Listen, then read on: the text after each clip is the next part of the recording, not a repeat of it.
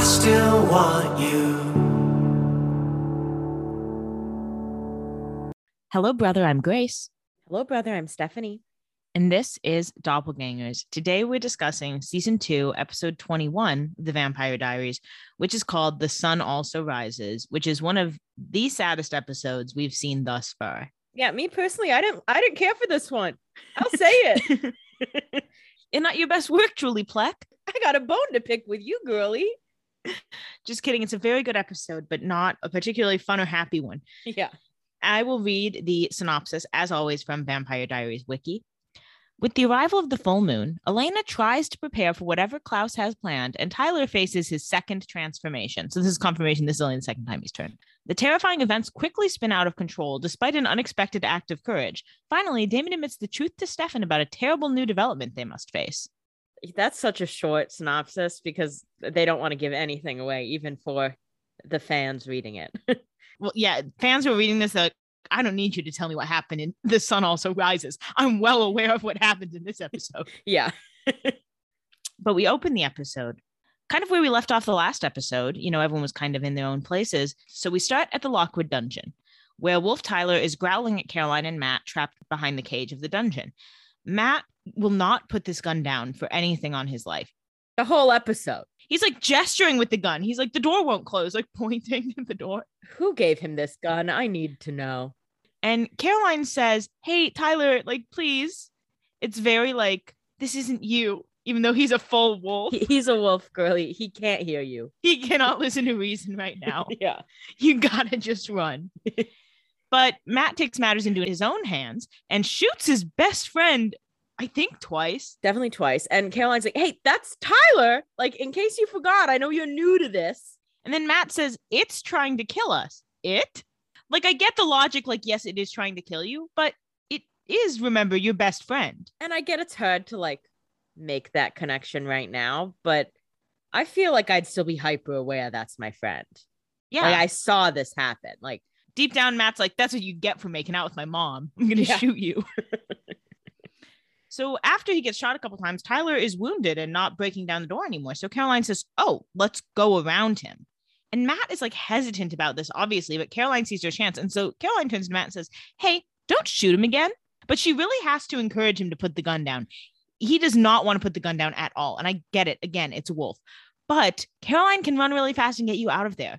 If you have the gun waving around, you're making it all unpredictable. Just shut up and go. She's smarter than you.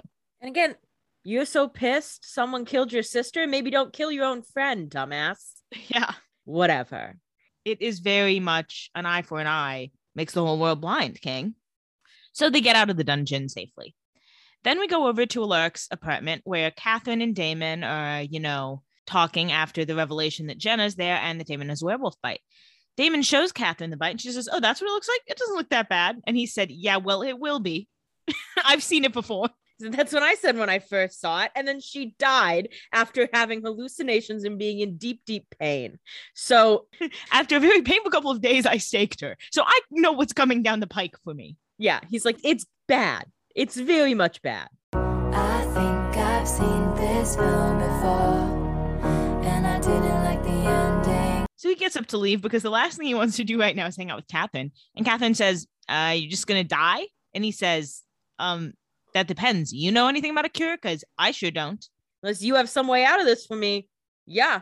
And she has nothing for him. And he still tries to leave. And she says, Hey, after 145 years, no last goodbye. And he says, No. He says, I don't like you. I've made that clear. She's like, Don't leave mad. And he's like, I really don't care if we end up on good terms, Catherine. He's like, I'm pissed at you. And now I'm going to die. So why bother fixing that? And I don't really know why Catherine at this point is trying to choose to like get someone to view her positively since he's going to die anyway.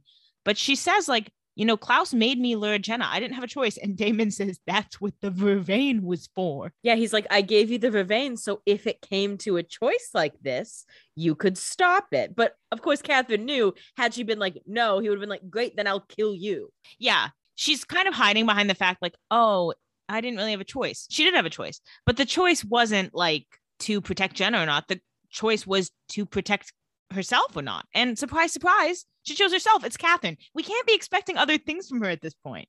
she made the same choice that she has literally always made. It like it can't be surprising. And you can be mad about it. I think it's more Damon is mad because she's acting all sad he's about to die. And he's like, Yeah. You literally just betrayed me again. He's like, which isn't shocking, but it's annoying. And now you want to be like sad that I'm gonna die? No. Yeah, I think not. Damon says, you know, Elena's going to die, Jenna's going to die. Like somehow, Catherine is the only one who wins. How's that fair? And he's really hurt because he helped her and, despite himself, did trust her. Foolish mistake. And Catherine says, I'll tell you how that happened. I didn't let love get in the way. And he said, okay. Catherine's like, it's really simple. I have only ever looked out for myself. And obviously that works. Mhm. She's like, look, you could have left me out to dry too. And here's the thing if he hadn't teamed up with Catherine, this probably still would have happened because he would have just compelled her to do this. And he wasn't going to kill her in the sacrifice. He wants her to be tortured a lot longer Yeah. than this. So it just was probably going to go the same way. But now it's like Catherine actually made the choice to make it go that way. Mhm. This is how it was going to go. You want to know a fun fact? Sure. The original plan for this season was for it to end with Catherine dying. But she became such a fan favorite character that Julie Plec was like, you know what? I'm not going to kill her in the sacrifice, actually. People like her too much. She said, I'm going to kill someone way sadder. She said, now that Jenna bitch. She said, she's bringing nothing to me. I mean, that's not super surprising because even at the beginning of the season, I was like, I don't know how Catherine's going to live with all this, whatever. But as the season has gone on, I've felt less confident that she's going to die. So it didn't seem like she would have died in this, just seemed too easy. The original plan was to kill her in the sacrifice, and then they decided not to. She's too slippery slidey to just die in a sacrifice. Exactly. Uh, There's no world in which she gets caught in that situation. Yeah, she she would have found a way out of that spelled circle of fire. Rip to the girls, but I'm different. the thing about Catherine, if she had been in that circle, fire goes down, she would have fully killed Greta. Yeah. Well, that's the plus also of Klaus using a brand new vampire in this ritual because obviously both of them are going to try to run. He can probably run faster than a werewolf. He can't run faster than a vampire. Well, he can, but It's a little more iffy. this is the first time Jenna's really ever drank blood. She couldn't get enough blood fast enough. We're getting ahead of ourselves, but But there is a plus of that because Catherine probably could have gotten out of it at that point, realistically. exactly. If she had somehow ended up in the sacrifice, which I still think would have been hard for them to get her there. Yeah. Catherine would have been like, Klaus's like absolute last resort choice. Like, okay, fine. Yeah, let's go grab her. and if I need a vampire so bad. so Damon tells Catherine to enjoy eternity alone and tells her that he's going to offer himself to Klaus instead. And Catherine says, um, yeah, he's not going to take you. We already covered this because you have a werewolf bite, so your blood is impure. Sorry, but Jenna's dead and there's nothing you can do. Yeah, she's like, he doesn't want your blood. It, like, you're poison now. Like, you can't sacrifice yourself. Sorry. So then we go over to the quarry where the sacrifice ritual is taking place. And Jenna's like, hey, my head hurts. Elena's like, what do you remember? And Jenna says, okay, well, I remember you calling me and you were really scared. And oh, now that I'm saying that out loud, it's fairly obvious that was not you. Yeah, I, I probably should have guessed it wasn't you, but uh hindsight's 2020. She says, but anyway, after that, the second I walked out of the house, some vampire grabbed me. I'm guessing Klaus based on the context. Yeah. Um, he made me drink his blood, and then I don't remember anything. And it's like, oh well, I know what happened, Jenna. yeah. And she's like, hey, so where are we? And Elena's like, we're at the quarry. Doesn't matter. And then Jenna says, hey, why don't I remember anything? And Elena knows why. But Elena tries to like soften the blow a little bit. She says, hey, remember how I told you how like people turn into vampires? And Jenna said, yeah. So if someone is killed with vampire blood in their system, oh, okay. So he did kill me. She's like, oh, so I just got fucking murdered, is Yeah. what happened. That's got to be a hard pill to swallow. Yeah. I got murdered once and I'm probably about to get murdered again, Yeah. like within 12 hours. By the same person. And Elena says, you know, everything is going to be okay. I'll get you out of here. But Jenna's like, wait, hold on. I'm a vampire. Yeah. She's like, I'm still coming around on that. And Greta says, you know what? And I bet you're hungry. And Elena tries to make like a grab for a rock to get Greta. Unfortunately, she's a little weak. So Greta magically pushes Elena away. And then she puts her and Jenna in their own little spelled circles of fire. So they can't like be doing their little whispering. They can't be like walking around freely. Now they're in their little places. Then Elena says, Hey, Greta, please let Jenna go. Instead, Greta cuts her own arm with the rock and feeds Jenna her own blood because Klaus chose her. And since Jenna's body wants to transition into being a vampire, she cannot resist drinking Greta's blood. And ta-da, the transition is finished. She's officially a vampire.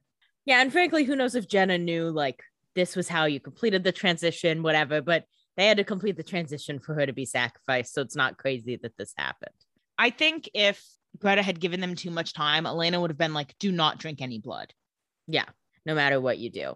I don't know if Jenna would have been able to resist even if she knew that. And also, it's her first time drinking blood. So my thought was like, what if she goes crazy and kills Greta right now? But I think because it was her first time drinking blood, she's like, this is kind of gross, but it tastes good. What does this mean? Like, it's not, it's still sorting through the thoughts related to that. Yes, as we've seen a couple times before. And Elena tells Jenna to look at her and she's like, everything will be okay. And then we see Jenna's veins appear and it's like, mm, It's not looking great, Elena. things are going downhill fast here at the quarry. yeah. So then we go over to the magical witch house. Bonnie and Jeremy are just hanging around reading grimoires, like not a care in the world. They're just like hanging out. Like, guys, the sacrifice is beginning. And so they're really focusing on if there's anything to keep Elena from becoming a vampire. And I get it. They don't know about Jenna, so they can't focus on that yet. But you know what they should focus on? Killing Klaus. Elena's going to come back. I really like, I understand she doesn't want to be a vampire. I get it. And I get that that's hard, but she's going to come back. but you know she's coming back to life. So maybe think about some other issues. And again, they couldn't have known that this Jenna thing was happening. But also, aren't they like, okay, we saved Tyler and Caroline. Aren't you like, so who is he going to get to replace them? Again, I know they probably assume it's going to be Catherine and some werewolf they either don't know or don't care about. And they're correct about the werewolf. It's Jules. No one gives a shit. Yeah. But But it just seems like there's a lot to be thinking about, and they're just focused on like small parts of it.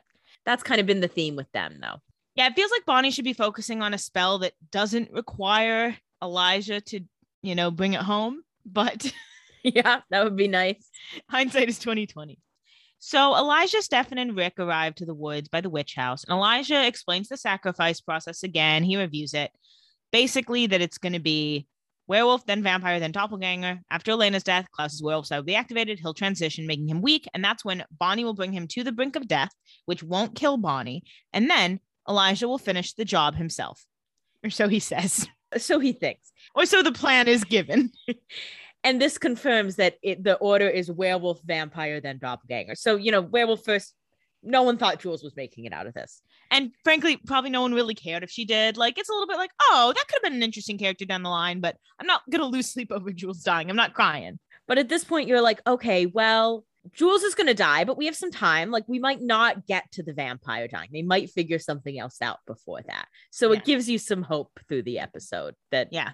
Is not correct. But Yeah. so Damon gives Stefan a call, and Stefan says, Hey, is the sacrifice happening? And Damon says, Yeah, I tried to stop it, but it got complicated. And Stefan says, No worries, we're sticking with plan A. And Damon says, Hey, just one slight wrinkle. So he does have Jenna. Um, he got Catherine to lure her out of the house, and he is going to use her as the vampire. yeah, he's like, no, I, I get that everything gets messed up. We all have different plans we're working on, but there is a very specific development you should know. Yeah. Alaric can see Stefan on the phone, like freaking out and looking at Alaric. And Alec's like, what's the deal? Yeah. He said, What's the word, hummingbird? So then we go over to the quarry again, the sacrifice site. And Elena says, Hey, Jenna, how's it going? And Jenna says, You know, I feel like myself, only not. Everything's brighter, yada, yada, yada. We've heard this before. I'm sure we'll hear it again. yeah. We get it. Things are intensify when you're a vampire. You know, Jenna says, I feel like I just don't want to feel anything at all. And Elena says, You know, vampires can turn off humanity if they want to. Like, that's kind of a thing. And Jenna says, Hey, I'm going to die, aren't I? And Elena says, no matter what else I have to do, I'm not going to let that happen. And you know what? I think even when Elena said this, she knew she couldn't promise it. But what's the point of being like, yeah, Well, yeah, she's like, I would really love if you didn't. And she's like, you know, we have some other people on my team. Maybe we can get out of it. It was more speaking it into existence than anything. Like she knew this was an uphill battle, at the minimum. Yeah, she's hoping for the best. Greta brings Jules in, and Jules is not exactly happy. And Jenna says, Who's that? And Elena's like, Oh, I assume it's a werewolf. Greta tells Jules that she cast a spell to slow her transformation, and her insides are basically trying to get out, which is why Jules is in an insane amount of pain. Good thing she gets to die first. Yeah. Well, she's just sitting here like screaming in the circle, and Elena and Jenna are just kind of standing there. You know, they're not thrilled about this, but they're not actively in pain at the moment. Here's the thing Elena's not very stressed at all. She's had time to emotionally prepare. The Jenna thing is a wrinkle, but she knows she's getting out of this alive. Jenna is a little less hopeful. Jenna's kind of reckoning with being a vampire. She's got a lot of mental anguish. Jules is the only one in actual physical pain right now. Sucks to be Jules. Yeah. And for Jenna, she's like, okay, either I die or I'm a vampire. Both of these are kind of iffy to me at best. Yeah. Either way, I'm I'm mourning something. And Elena does a good move here. I think this is kind of the best play she has. She says, Hey, you know, Greta, just want to remind you that witches are supposed to maintain the balance in nature, and it's kind of your duty to keep this curse sealed. Yeah. She's like, hey, all your ancestors want this sealed. I just think you should consider that. Especially knowing that Dr. Martin and Luca were both really about witch loyalty. I think this is a very smart play to get Greta on her side, although it is ultimately useless. It, in theory, could have worked because that is one thing she knows about every witch is witches kind of have this code to each other and to balance. Greta apparently gave up those morals quite some time ago. Yeah, Greta apparently didn't really care about any of that. I guess Klaus picked the right one, huh? Yeah, Greta says her duty is to Klaus and the new order.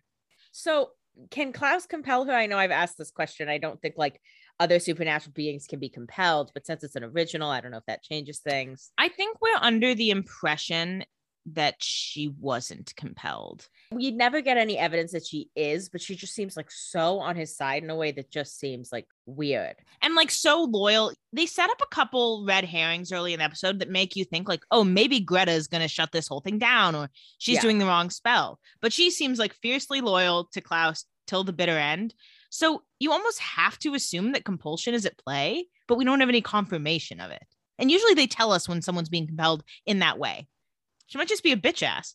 She might just be horny for an English accent. Who among us isn't? Or it's like, yeah, like I'm kind of a low ranked witch in my family. Like my dad, he won't shut up about following the rules and the morals, and I'm kind of fucking over it. And just like w- really overcorrected. Maybe her dad is super sexist. Yeah. Or it could be a Stockholm syndrome thing that she like got kidnapped by Klaus and was doing shit under duress and then just became like on his team over time, you know? Like it, it is a lot of ranges. I was just curious if that was something to think about because she just seems like so insanely loyal to him in a way that like doesn't seem normal. it definitely raises some alarm bells. I do think that in a case like this, they would tell us if she was being compelled or somehow imply it. Yeah. Klaus enters, happy to hear that Greta is loyal to him. And that's another clue that maybe he didn't compel her because he's like, oh, cool, thanks. And he's like, great, nice. And then Klaus like turns to the gals and he says, Hey, my lovelies, you guys ready? And they're all like, No. They're like, no. And Jules like, ah. yeah. And then Caroline and Matt arrive to, I believe, the Lockwood house. Yeah. But Matt feels unsafe, and you can tell that because he's still pointing his gun at every window. Put it down. What are you gonna do? Shoot the window out so he can come in, dumbass? And Caroline's like, okay, we're gonna be safe here. And Matt's like, if it wants in, it can get in. And then he reloads the gun. And Caroline is probably like, once again, he. Once again, I I feel inclined to remind you that is your best friend. Yeah. But Caroline instead takes this time to unpack some things she really needs to unpack. She said, Hey, how'd you know I was a vampire when I compelled you to forget?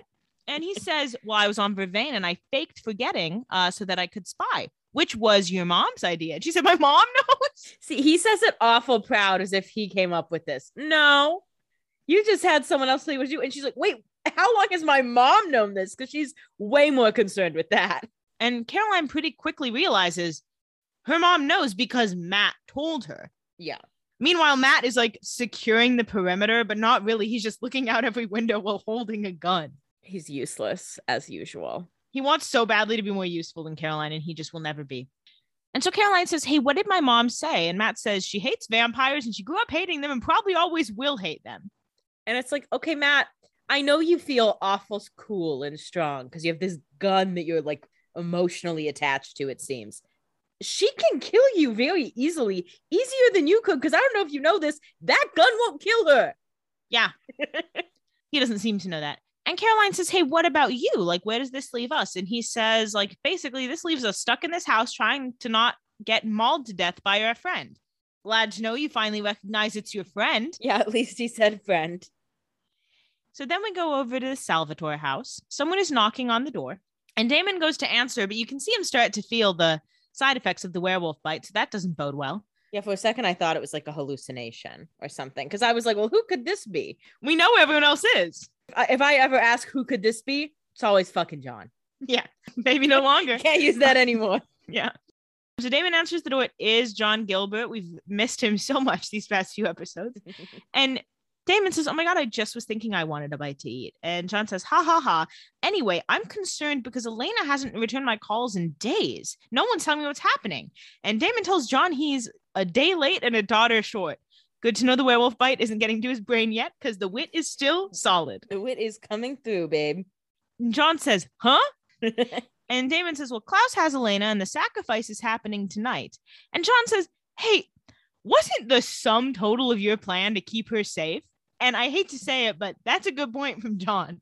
They had no other plan except keeping Elena safe. And next thing you know, she's at the sacrifice.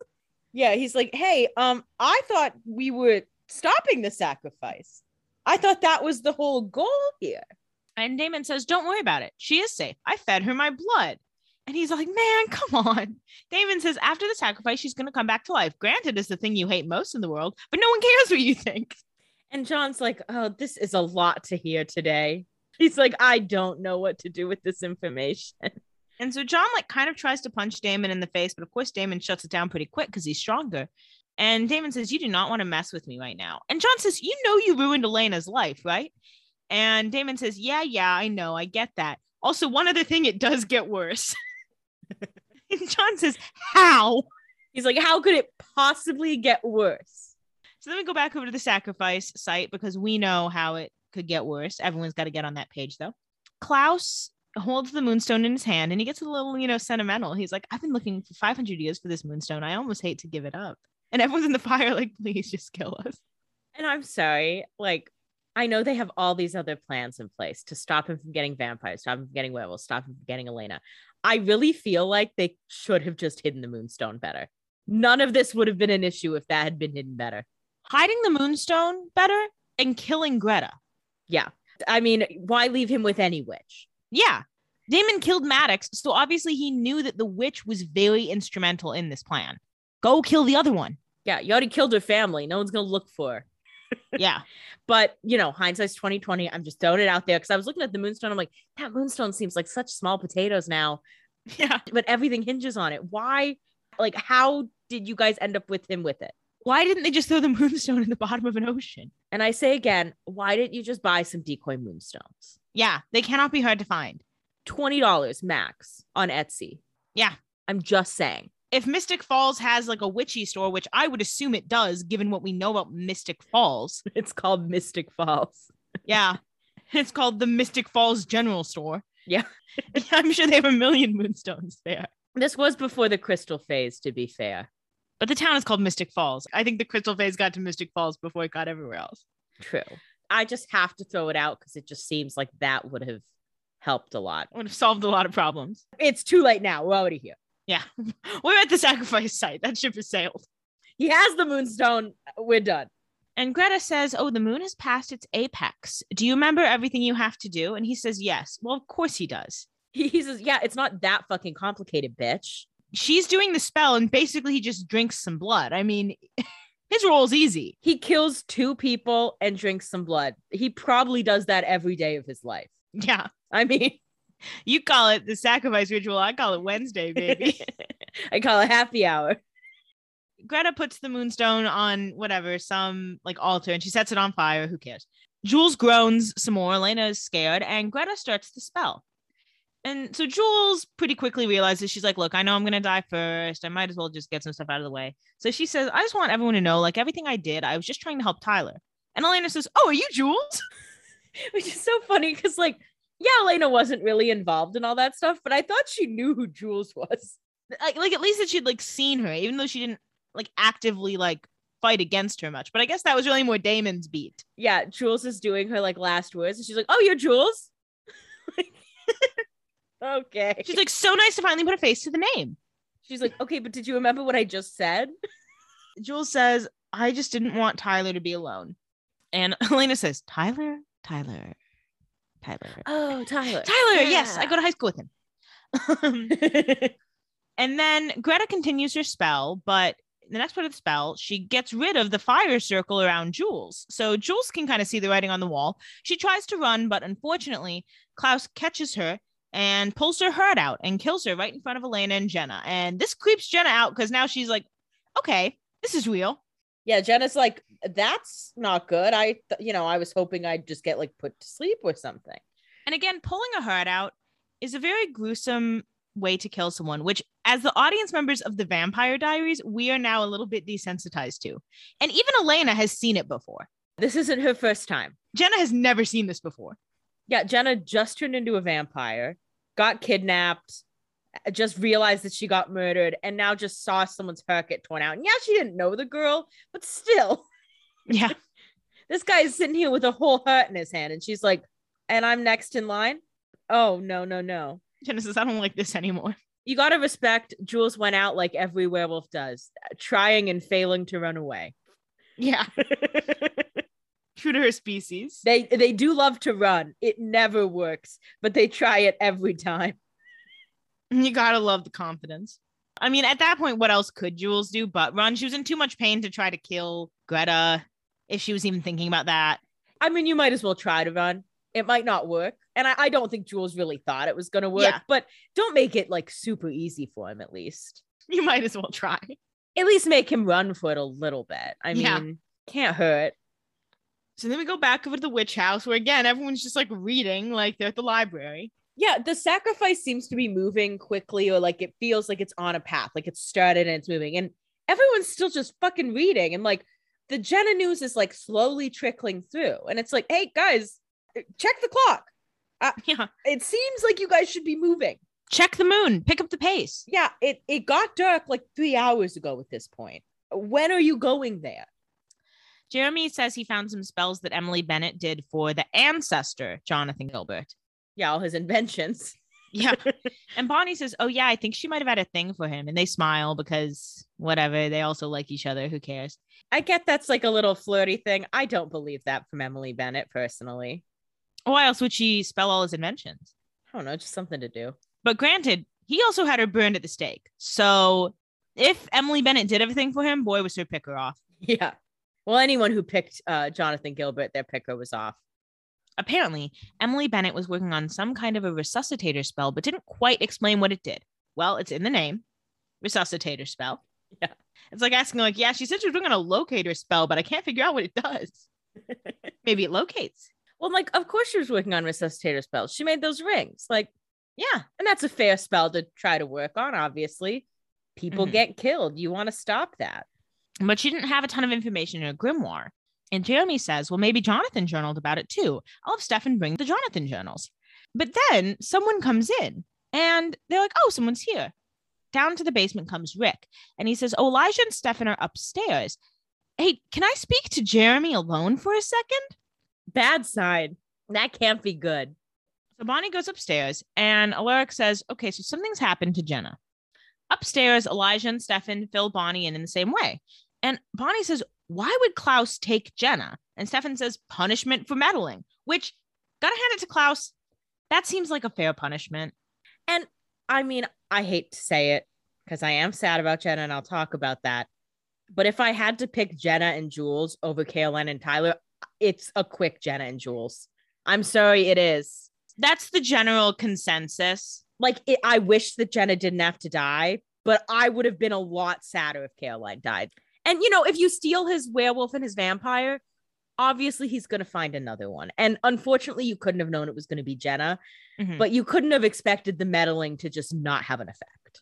Well, on a show like this, there has to be stakes. So, like, well, very easily we could have had a random vampire and a more random werewolf. Every once in a while, you need to kill someone of purpose, or there's no stakes. That's the Yeah. reason that Vicky's death was so powerful, is that she's set up as a main character, and all of a sudden she gets killed. And that's the same as Jenna. She was just starting to get all of this like main character treatment, like she was learning everything. She was involved in the plans. Yeah. and you got to kill her. Got to kill someone. Yeah, you can't just have it be like someone shows up and three episodes later they die. Then Yeah. it's like, okay, I don't care. Like you do have to kill off important people for it to be a useful show. Exactly. You got to kill someone from the main group. Yeah. And it's only season two. That's why Pretty Little Liars isn't always taken seriously. They didn't kill any of the main group. Yeah. Even the one who you thought was dead wasn't. It just it has to be a lot more intense. Mhm. And they did that. But anyway, Stefan tells Bonnie that Klaus was going to use Tyler and Caroline and that Damon rescued them. And Bonnie says, okay, well, we need to change our plan. I can kill Klaus right now before he kills Jenna, before he sacrifices her. I need to do it now. And Stefan says, but that will kill you. So that is not an option. And Bonnie says, yeah, well, neither is letting Jenna die. And Elijah says, oh, well, Stefan agrees with that. And Bonnie says, huh? And Stefan says, I'm going to offer him a vampire he'll want more. Me. First of all, Stefan, what makes you so sure that you're a more useful vampire than Jenna? You know, I get the impulse here and not to be this person, but I think he's partially doing this because he saw the stakes to which Damon was willing to do things for Elena. And he's like, well, I have to do this. And it's like, okay, you dying, Bonnie dying, Jenna dying, none of those are going to make Elena happy. Like, you won't let Bonnie die, but you'll let yourself die. Like, that's not good. None of these people understand. They're all like, I can't let you die for me, but you should be okay with me dying for you. They cannot comprehend. All these people are just fucking willing to jump to die. Like, see, at least Caroline's like, no, I don't want to be sacrificed. Caroline says, I'll go hang out with Tyler. Caroline said, sorry to Elena, but I do not want to die for her. Yeah. But so Stefan just had to do it, I guess. But it's like, this isn't really that much of a better plan. Yeah. Which is why ultimately it doesn't work out. So then we go back over to the sacrifice station. Klaus, you know, is kind of squeezing the blood from Jules's hurt into the pot of blood, whatever. So Jenna and Elena talk. Well, they have this little downtime, and Jenna says, You know, the day that they told me that I was going to be your and Jeremy's guardian, you know what my first thought was? Isn't there someone else who could do this? Fair thought. Fair thought, and brave of her to admit it. And Elena says, No, Jenna, no one else could have gotten us through everything. And Jenna says, You know, it's just the thought that I almost passed up on taking care of you guys. And Elena says, But you didn't. Like, you put your life on hold to help us. And Jenna says, Look around, Elena. I failed. Yeah, Jenna's like, I did a bad job. We're both about to die. Like, And Elena rightfully takes the blame for this. She says, No, I failed you. But again, and we talked about this before, Elena is the cause of all this, but it is not Elena's fault that she was born looking like Katherine. yeah, th- there was just no way to avoid this. And she's tried to avoid it and keep Jenna out of it, but you can't keep everyone out of it. You can't keep everyone safe. There's honestly nothing that Elena could have done to prevent this. The only thing that could have been done to prevent this from happening is if Jenna picked up that phone and said, This is not Elena. This is obviously Katherine. Yeah, and didn't leave the house. But Katherine followed the trick of every phishing email, which is urgency, baby. The more urgent you make it, the more people are not going to take a second and think. Because if Jenna took a second and thought, she'd be like, Why is Elena calling me? Yeah, why would Elena need me right now? Like, Like, I know she's pretty calm about the sacrifice. she was being a good guardian. She was protecting her or Mhm. attempting to. Elena apologizes for basically putting her in this position. And Elena says, Look, being a vampire intensifies your guilt, but it also makes you stronger and faster. You can fight back. And Elena says, like, Jenna, I need you to understand that I'm going to be okay. I'm going to get through this. I need you to believe that. When you get the chance, run. And Jenna says, Okay. And that is the best thing she can do is just like, you need to get out of here. I'll figure this out. I'll work this out. Elena's like, I've got vampire blood in my system. Even if he kills me, I'm coming back. And she's like, and I'm not super excited about coming back as a vampire, but I will get my way out of this. Yeah, but I will be okay. We go back over to the Lockwood house. Matt says, Hey, did I kill Tyler? And Caroline says, It takes more than wooden bullets to kill a werewolf. He's definitely still out there. Yeah, she's like, no, you didn't kill him. She's like, No, you little bitch, baby. You shot him twice and you didn't even aim good. Yeah, you shot him twice in the side. Like, yeah, he survived. And Caroline says, Hey, do you think my mom wants to kill me? and Matt decides to just say whatever he's fucking thinking without thinking about how it affects anyone else. Yeah, just not comfort her. Matt says, I don't really think your mom knows what to do with you. And Caroline's like, Well, I don't really know what to do with myself either, but I have to live this now. It's so annoying that I feel like she has to say to Matt, like, you know, I didn't like ask for this. Yeah. Like, why are you fighting me on this? Like the story wasn't compelled away. So he knows we can assume that Caroline told him how she turned into a vampire, which is to say, she was force fed blood by what she thought was Elena and then smothered with a pillow. Where in that did Matt think that she made a decision to do this? She's not happy about this. She's adjusting to it. She's like learning to live with it. But it's not like exciting. Yeah. And I get being shocked by all that, but take that information in. So then they hear something move outside. And so once again, Matt picks up his gun because God forbid. It's the one thing he knows how to do, evidently. And he says, like, what are you doing? And she's like, I'm like looking out the door. She's like, same thing you've been doing all fucking night. Yeah. And so she reminds him again not to shoot. And she sees Tyler outside, naked in human form. All curled up in fetal position. Yeah. Yeah, so we know the transition's over. And Caroline says, Hey, Matt, can I have your jacket? And Matt's like, What? He's like, why would you need my jacket? Yeah. He's like, I'm kind of cold. Matt's like, Give him your jacket.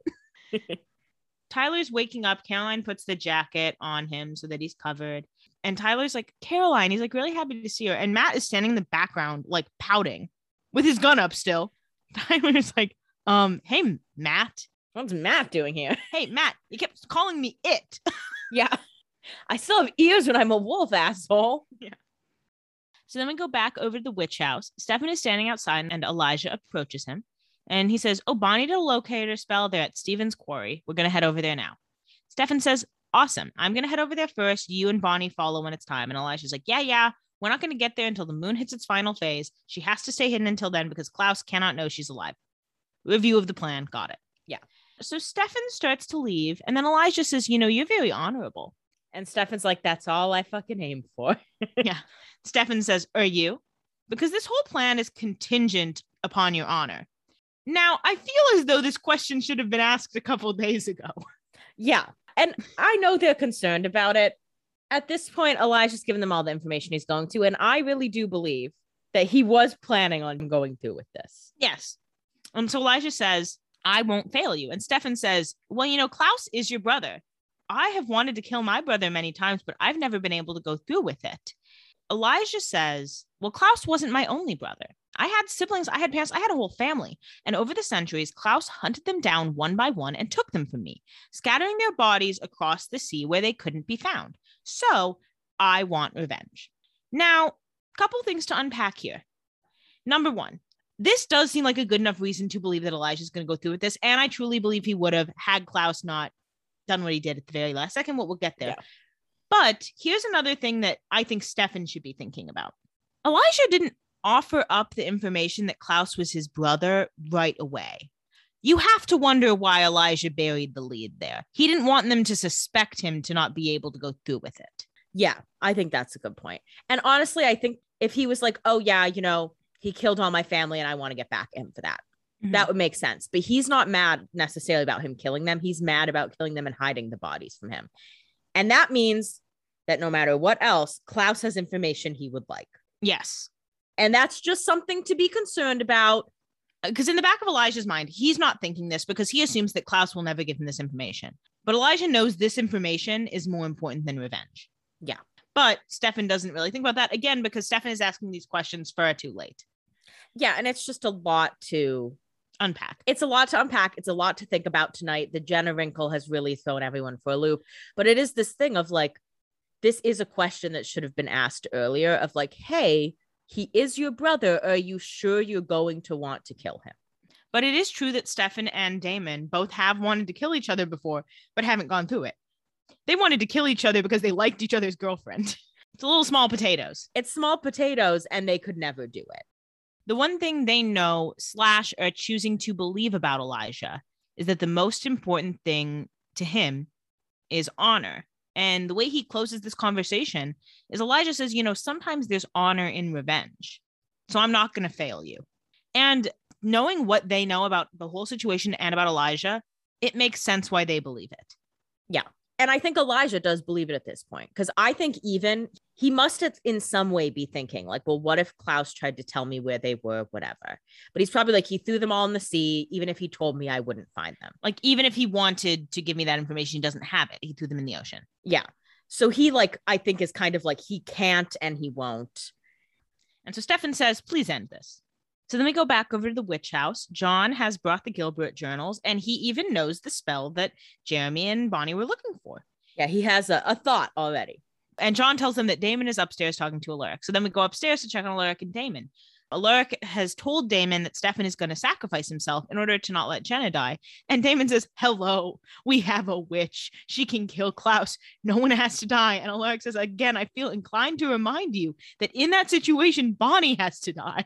Like, I understand why Damon is pushing this because he's like, we're all mentally prepared for Bonnie to die. And he's the only one who's mentally prepared for it Yeah. because everyone else was like, no, that's not happening. But he's like, what about this backup plan that we've had? No one has ever, ever agreed with it. So why would he expect them to take it now? No one has ever considered that a plan. And he just keeps thinking they're going to come around to it. And every single time they're like, Again, no. They're like, no, that's not what we're going to do. And I think Damon's also like, well, I wanted to sacrifice myself first. And so Damon, in his frustration, punches a wall, and it really seems to affect him. He seems like a little weakened by it, which Alaric cannot help but clock because that's weird. And he says, Hey, are you okay? And Damon says, Yeah, that's fine. That's my brother. He's always cleaning up my messes. Okay, walk the tantrum back. We've got bigger fish to fry, King. Get, get over it. Sorry that your brother wants to die for his girlfriend and you can't die for his girlfriend. yeah. You'll survive. All Damon wants to do is be the one who dies for Elena. And now, like, Stefan's like, Actually, I think I'm going to do that. Everyone wants to die for Elena. Even Elena wants to die for Elena. It's just I'll tell you who doesn't want to die for Elena Jenna. the only person who didn't volunteer to die for her is the one who's ending up in this situation. It's fucked up. So we go back up to the sacrifice. Klaus says, Hello, Jenna. And so we're like, Oh, great. It's Jenna's turn. Really fun. Yeah. And Elena says, Hey, I have to ask, can you let her go? Yeah. She's like, you know, we might as well try. And yeah, Elena does a little bit of a good thing here. I mean, she tries her best to get him on board. She says, I know I have to die. I understand that, but Jenna doesn't have to. And Jenna's like, Elena, like, don't do this. Yeah. Jenna's like, we're kind of where we are. Yeah. Jenna's trying to make peace with what's going on here. Yeah. Things are looking bad. And Elena says, No, we cannot leave Jeremy without a family. And Elena's like, Look, Klaus, I followed all your rules. I did everything you asked. I didn't run. But unfortunately, you know who didn't follow all his rules? Damon. Yeah. Any of her teammates. Yeah.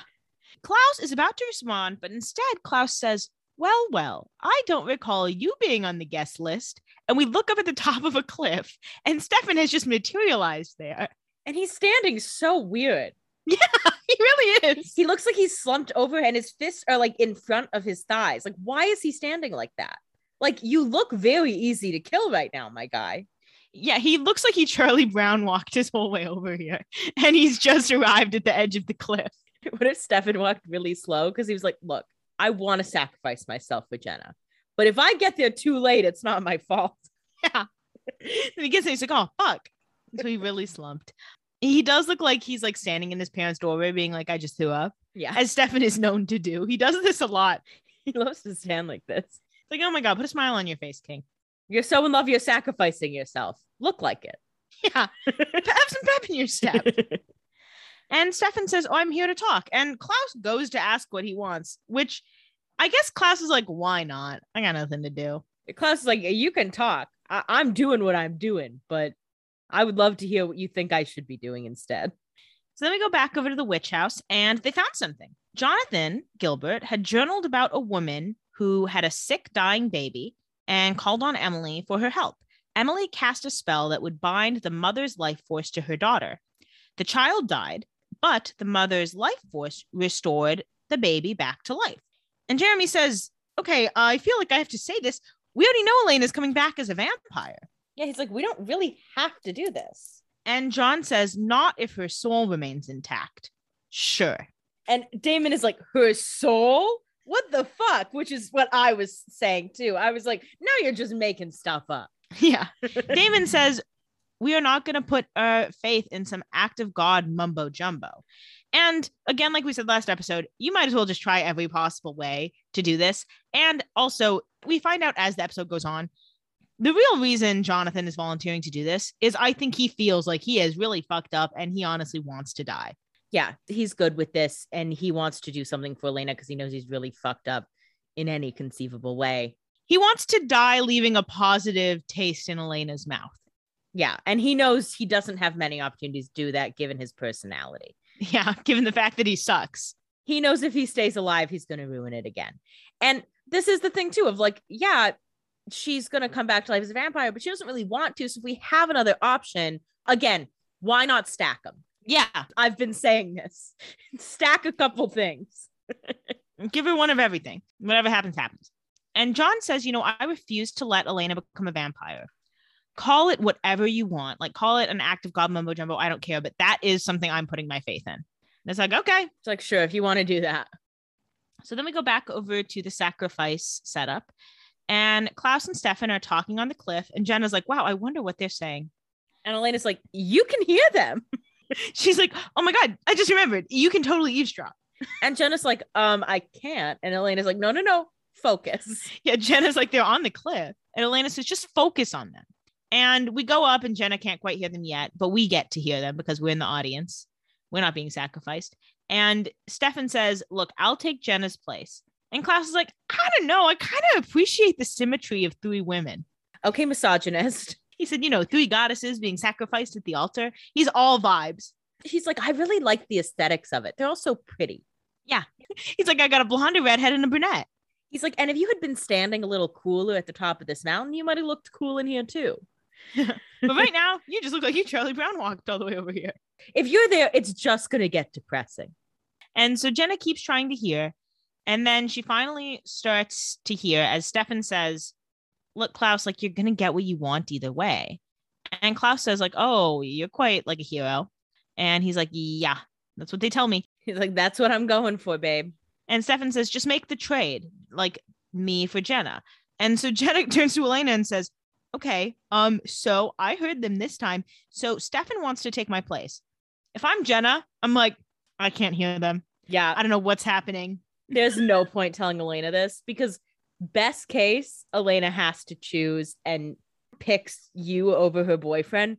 Worst case, she's like, "Ugh, I don't know. And then it's like, oh, okay, bitch. Like, yeah. It's like, okay, I've been feeding you for like a year. and this vampire you've known for six months. Hmm. Hmm. hmm. so anyway, then we go back over to the Lockwood house. Matt is being super useless and scared. And he says, uh, how's Tyler? And Caroline's like, oh, he's sleeping. He's gonna be better with rest. He'll be fine in the morning. And Matt says, so this is your life now. And she says, yeah, Just is never a dull moment. positive attitude queen.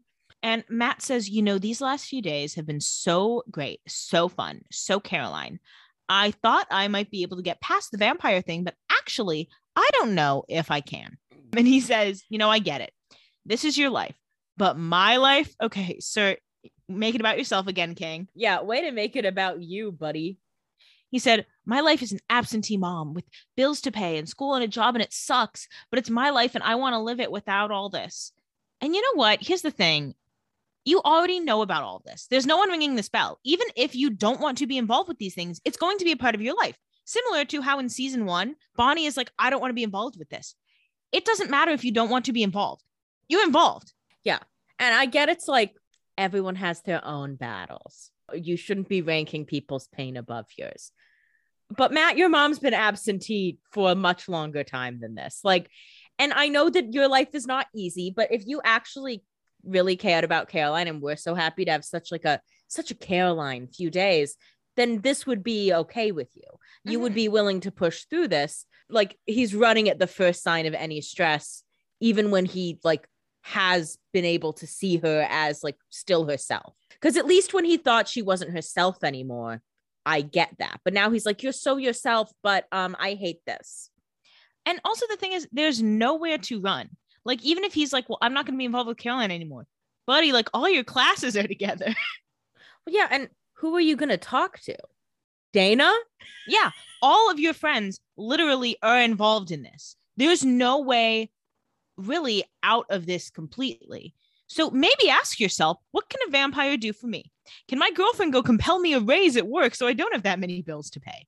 He's like becoming the principled version of the founding families, and he's not even a founding family member. And uh, you know, I said this off mic, and I feel like I need to say it on mic. And if this isn't a correct guess, then how embarrassing that I'm putting it on mic anyway. He's going to become a cop. And what makes you think he's going to become a cop? His snitch behavior and his like such heavy conviction that he is like the most moral person and he understands this. Like he doesn't understand this, but he thinks that he's so much better than all this. And this isn't even like I would understand if he was like, you know, I really like am feeling like you're still who I know, but I just cannot get past Vicki. Like that, I could see as a justification. This has nothing to do with Vicki, this shit Yeah. he's saying. This is all him. Yeah. Vicki is a good reason. And I even get him being like, you know, it's hard for me to get past. I don't know if I'm going to be able to be in a relationship with you right now. But he's acting like he's just going to like cut off all his friends. I hate to break it to you, buddy. Everyone you talk to is dealing with this. He just thinks that he's like too good for this, almost is how it comes across. Yeah. in a way that like doesn't make sense. Like he is taking this like all vampires are bad stance even after getting evidence that that's not the case. Like it just seems stupid. And look, I don't want him dating Caroline. And at least he's being an ass that hopefully this is the end of it, but it's just like why do you think you're so important? Uh, That you have the audacity to be treating her like this for something that is out of her control that didn't change fundamentally who she is. and also, all of your friends are in danger of like dying right now. And you're like, "Mm, Well, I'm poor. can't deal with that. Your ex girlfriend is literally being sacrificed on an altar right now. And you just shot your best friend. yeah, maybe take a step back. So, my question is Do you think this is the end of Marilyn for good? This question, every time it comes up, I'm always going to answer yes, just because I want it to be the answer. Just manifesting. Just because I like, I can't imagine why she would want to get back with him after this. I think it is because I think after all this sacrifice, there's a lot to sort through that Matt just can't come up to speed on because he doesn't want to. He Mhm. just simply doesn't want to come up to speed on it. There's no point in keeping him looped in, especially with Tyler back. And there's already chemistry and bonding there. Just there's no point in Matt. Tell me about it. I wish they had turned him into a vampire. They had a dream. Yeah, I wish they had to sacrifice a guy with an absentee mom who's a bus boy. If I have to sacrifice a werewolf, a busboy, and the doppelganger. Once Elena dies, his bus boy side will be activated. Can you imagine? He'll get tips every day. So then we go over to the witch house. Bonnie's doing the little life force spell on John, and Damon says, Hey, speed it up. Thank you, Damon. Someone's got to say it. And so Bonnie finishes the spell and they head out. And Jeremy's like, All right, I'm coming with you. I have my ring. And Bonnie says, No, actually, I don't think you are going to come. And she gives him a kiss and then she makes him pass out. You know, fair. He didn't need to be there. It was just a dangerous game. Yeah. And John is like, oh, I'll stay with him. And they're like, cool. So then they go upstairs. Rick and Elijah start to follow them. But then as Alaric tries to go out the door, he cannot go out the door. Everyone else can. And Alaric is like, hey, you can't leave me here with Jenna out there. But neither Bonnie or Damon budge because there's no point in putting him in danger. And I do have to agree with them. There's no point in having like a huge group there of basically audience members. Yeah, like they don't have a job. And the fact is, we see how this goes down. Had Alaric been there, Alaric would have just died too. Yeah. Alaric or Jeremy both would have like gone after Klaus. And guess what? Their hearts would be across the quarry in a second. Yeah, so it's good that they're both here. And one thing about Bonnie and Damon is like, no, I don't care what you want. You're staying at this fucking house. It's not actually up to you. Yeah. Spells up. We go over to the sacrifice again, and Elena is starting to panic. Yeah, because she's like, hey, where the fuck is Bonnie? And because at this point, she like really doesn't know if it's going to be Jenna or Stefan who dies, and she doesn't like either option. And so Klaus comes in and he's really milking this. He says, Well, isn't this quite the predicament? You know, it is so funny. We were having all this talk about preserving family, and here is Stefan granting your wish. And Stefan says to Elena, like, hey, it's cool, it's fine, I'm good with this, I'm okay. And Klaus, for a second, says, Well, who's it going to be, Elena? And it seems like he's going to make her choose, which again is a dangerous game because we do have to admit, given the options, most people would pick Jenna. yeah, I'm sorry. But you don't want to have to say that. here's the thing: if I were Elena in this situation and he actually made me choose, I would not say a fucking thing. I just would not speak because I'd be like, look, I have to let fate take this how it's gonna go. And also, I'm not telling my guardian I want her to die. Well, because you know, also knowing Klaus, what she would do is be like, okay, save Stefan. And Klaus would kill Stefan. Yeah. and so then it's like, oh, I just lost. So now I'm a bitch. Yeah. So now I'm a bitch without a boyfriend. Yeah. so Elena smartly realizes that there's no point in saying a choice. So she just says no. Great move. She's like, I'm not fucking choosing. She says, this is not something we're going to be doing. That's the, the fun thing about Elena. She's just like, no. And Klaus says, okay, well, don't worry because I really wasn't going to let you choose. He's like, I actually wasn't asking seriously. he just wanted to mess with her. Yeah. He sticks a stake in Stefan's back and breaks off a piece of it to weaken him. And Klaus says that he has other plans for her boyfriend and he wants him alive. But for now, he snaps his neck just to get him out of the picture for a minute. So here's what I want to ask you Why does Klaus want Stefan alive and what plans does he have for him? I mean, this is a important question because like why would these Salvatores still be alive at this point? Mhm. Klaus's life would have been much easier if he could have killed Stefan and Damon a month ago. Yeah. And that's not a crazy thing for him to have done. My only thought is that perhaps it's like in some way more torture for Katherine or like or keeping Stefan alive is like something Katherine obviously like wants, but only if Elena's dead. So it's kind of like like maybe torture for Catherine. That's my only thought on it. I'm sure there's something more to it. And so then Klaus turns to Greta and says, Whenever you're ready. So Greta gets rid of the spelled fire circle around Jenna, and Klaus tells Jenna it's her turn. And again, I know Stefan is on the ground, but would be a great time to kill Greta. Yeah. Well, Stefan's dead, dead. yeah, yeah. He's he's busy. If only Yeah. he could have done it a little earlier. He wasn't expecting that. And Jenna turns to Elena and says, It's okay. I know what I have to do. And then, really quickly, she runs and bites Greta, which is her really best move here because there's probably only so far she could run. And killing Greta is a great way to stop this spell. Yeah, and I think obviously it would have been more productive to just snap her neck. But that's a big jump for someone who became a vampire like three hours ago. yeah, as we talked about earlier, the newness of Jenna makes her uniquely unsuited to quickly kill Greta. And I think that ended up paying off in Klaus's favor. And also just that she can only think of so many ways she could go. Cause yeah, she doesn't know how fast she can run. She doesn't know like all the powers she has. Like it's just easier to catch her if she tries to run. And this was her best move and a very good move. Obviously, would have been better to immediately kill Greta, but you know, that's expecting a lot of Jenna to just jump right into neck snapping. There's nothing she could have done differently. Yeah. Given what she knew. Klaus gets there pretty fast and weakens Jenna enough that she can't run as Greta recovers. And so Jenna and Elena look at each other. And Elena tells Jenna to turn it off so she won't be scared anymore. You can make your decisions on whether she does or not. But general consensus in the fandom is that she does in this moment turn it off. Oh. But we don't know. I mean, you know, it's a little ambiguous. My thought was that if she turned it off, she would have like tried to run Mm. more than she did. Like she, at this point, she just kind of lets herself get staked, which I guess you could make the argument that that's because she's not afraid. I think she knew at this point too, like, It is what it is. I'm not getting out of this, but if I die, Elena and Stefan can get out of this. And it's the same thing of like, nobody is like dying to die, but they're like, but if I can save someone else, then I have to do it. I think it would make sense that she turned it off so that she didn't have to be afraid. But I think it's also possible that she was just like, this is what I got to do now. This is it. Klaus stakes her, and it takes a while, but she does get gray and veiny. Elena cries. She looks pretty dead. Do you think this is the last we're seeing of Jenna? Yeah. Last week, I said, no, Jenna's good. All week after I said that, I, I began to doubt that because I love Jenna. Yeah. But she's not like the biggest character.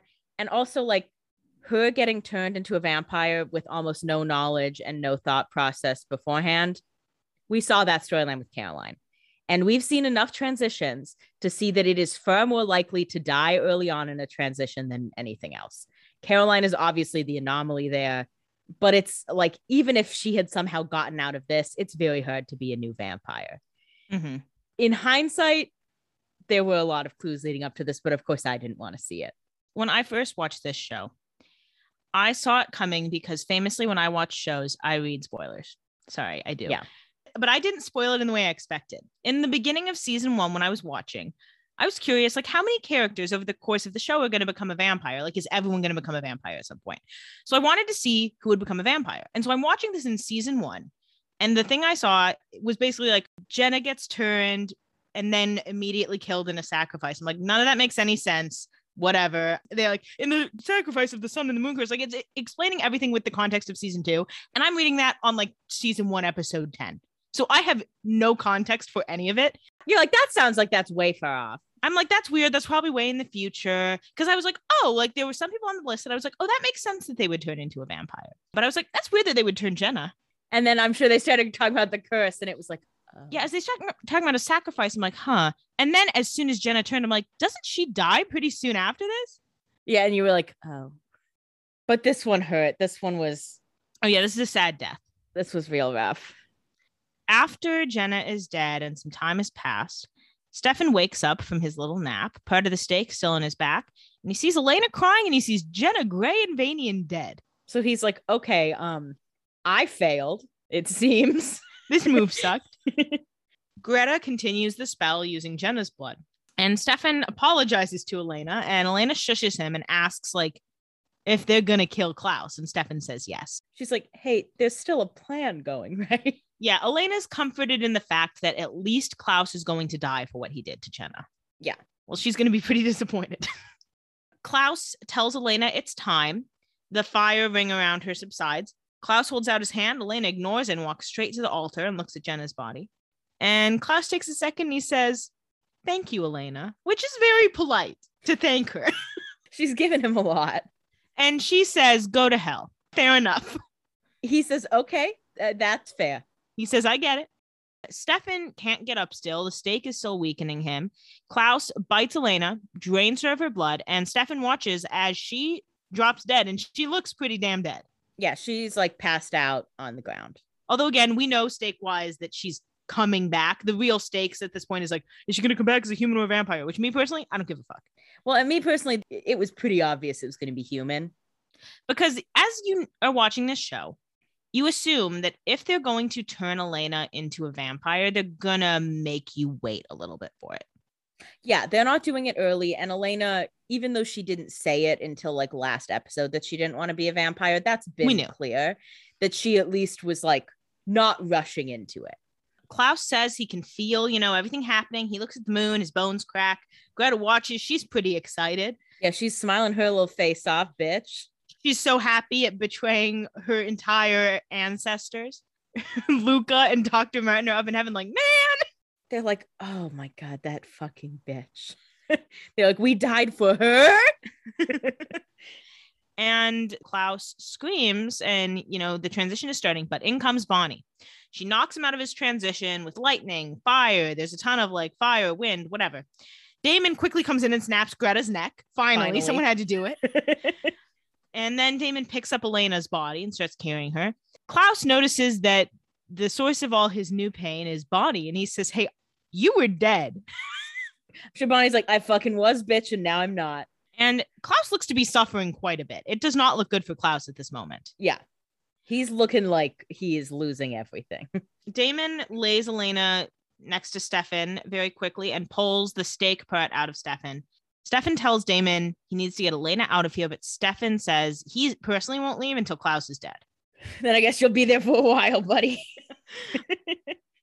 And so Bonnie continues her little spell. Klaus continues screaming. And then she like stops the spell because she's brought him, we can assume, to the brink of death. And Elijah approaches Klaus. And Elijah says, Hello, brother. Classic. of course. Klaus is, of course, shook by this revelation because he thought Elijah was dead in the Salvatore basement. Yeah. Elijah reaches his hand into Klaus's chest and grabs his hurt, but decides to give one last zinger before pulling it out. Mistake.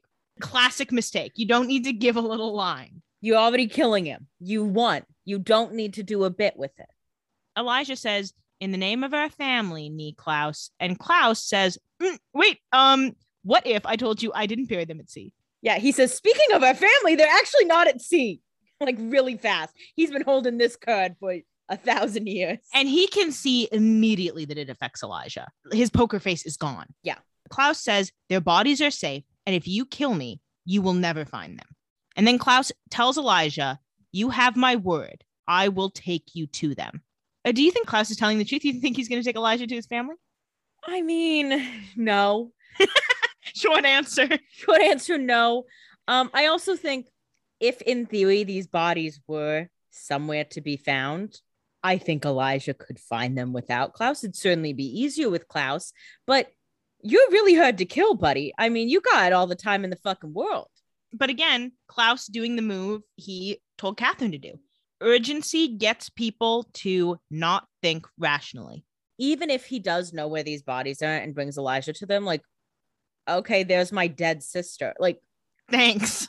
like okay like now he's impossible to kill again this was your chance to kill him the curse is broken now he's also a werewolf and stronger than you I, to me it just seems dumb but yeah obviously elijah has been like sitting in this like i wish i knew where my family was for like 500 years. So how could he pass this up at the moment? Yeah. And so Elijah is very clearly hesitating, and Stefan and Bonnie are like, I am begging you to not back out. they're like no no no no no. We are so incredibly close and we only had one really important person die which is honestly pretty good. Uh please And Bonnie says, If you do not kill Klaus, I will take you both out. And Elijah says, You'll die. And she says, I don't care. Yeah, she says i don't give a fuck Elijah says, I'm sorry. And then takes Klaus's body and runs. And Stefan and Bonnie just stand there like, Now what the fuck are we going to do now? elijah still has the dagger too huh Yes, to our knowledge. so just something to throw out So that that pretty much sucks. yeah so cool So Stefan's concern about Klaus being his brother, fair concern. fair concern it seems. Stefan is like you know i did ask about that earlier. Um i guess i should have pushed it more. Yeah. so the the curse is broken. Jenna's dead. At this point elena? Question mark. And now klaus and elijah are alive and elijah's not on their side anymore. So ouchie. And Klaus is more powerful than he already was, which was very powerful. He was already powerful and unkillable and now he's more powerful and still unkillable Yeah. So pretty much net negative for our heroes. yeah really really bad night overall at least elena's alive Yeah. You also focus on saving Elena. so then we go back over to the witch house. It's the next morning. John is writing a letter, and Rick says, Hey, we should have heard from everyone by now. Sir, you know what that means. I'm sorry, if you have to say it, Alaric, you're right. You should have heard from them by now. If it was good news, you would have heard. Meanwhile, Jeremy is reading the Gilbert journal where they found the spell and says, Hey, John, did you read all of this? And John says, Yeah. And Jeremy says, So you understand what happened to the baby's mother after the child came back to life? And John says, Yeah, she saved her daughter's life and found peace. So Jeremy pretty quickly realizes, like, oh, so you're going to die in about 10 minutes. Yeah, so you're going to die and you knew that and you're good with it. And, you know, when they did this spell, I was like, how can he live through this? You suspected it early on, and you were right to suspect it. I mean, if you're giving your life force to someone else, uh, it's out of you now. Yeah. No one asked that many questions because they really don't care if John lives or dies. If it was like Bonnie doing this, they'd be like, oh, would you be okay? I think John did it. And they're like, okay. Like, okay, if he says so. Uh, Worst case, he dies. Fine. Imagine if John was like telling them the spell and he was like, okay, so that's the spell. Um, does anyone want to know if that's going to affect me at all? Like, anyone have any questions about my role in it? And everyone's like, No, sit down. We're ready to do it. yeah. And Bonnie's like, that's my and he's like, hey it's more likely that he was like and you know something might happen to me does anyone want to tell me i'm a hero now and they all said, tomorrow we should definitely go to the grill to celebrate. yeah like when everyone's out alive. That's that's gonna be fun. John gives Jeremy the letter he's been writing and says, Hey, give this to Elena. And also he gives Jeremy the Gilbert ring. And Rick clocks that and says, Hey, what's going on? Use your context clues, King. because Alaric's like he never gives that ring up He's fought me for it multiple times. It's almost as if he's not going to need it anymore. John says, please take care of each other. You also have to assume, back to the ring for a second, sorry. You have to assume that if he had the ring on and Elena came back to life and he died and he came back to life, Elena might die. Oh, yeah, I guess if it's just trading it. It might like switch off. Yeah. Well, yeah, and I think he knows that like for this spell to work, he has to die. And I think he at this point wants to die for Elena to prove that he in some way was a good dad. Doesn't really make you a good dad, but whatever. Yeah. As we discussed before, I don't really think John has a lot else to live for. Really, what he was living for until now was his love for Isabel. And she deeply betrayed him. His love for Isabel and protecting Elena. And by loving Isabel, he hurt Elena in the long run. And he also is like, okay, me protecting Elena by keeping away from vampires actually is not protecting her. She doesn't want that. And it hasn't worked at all. So at least if I protect her this way, she can be a better person than I was. Mhm. Then Damon arrives back. Alaric and Jeremy go upstairs, but John stays downstairs for a second. Damon carries Elena's body in and says, you know, just to Elena, he says, Oh, if you come back as a vampire, I'll stake you myself because I can't stand the idea of you hating me forever. He lays her down on the couch. He touches her hair. He's trying to have a romantic moment with the corpse of his brother's girlfriend. but then Jeremy and Alaric have to cock block. He's being tender. I know it's pretty sweet. I just like to make fun. He has to do it when she's dead and no one's there because he can't admit that he's being a nice person. Yeah, because or else someone would know he's in love with Elena. Which newsflash, buddy, they know. Yeah. And Jeremy says, Oh, how is she? And Damon says, Oh, I don't know yet. And Alaric says, What about Jenna? Alaric, if you have to ask, don't you think she would be here right now?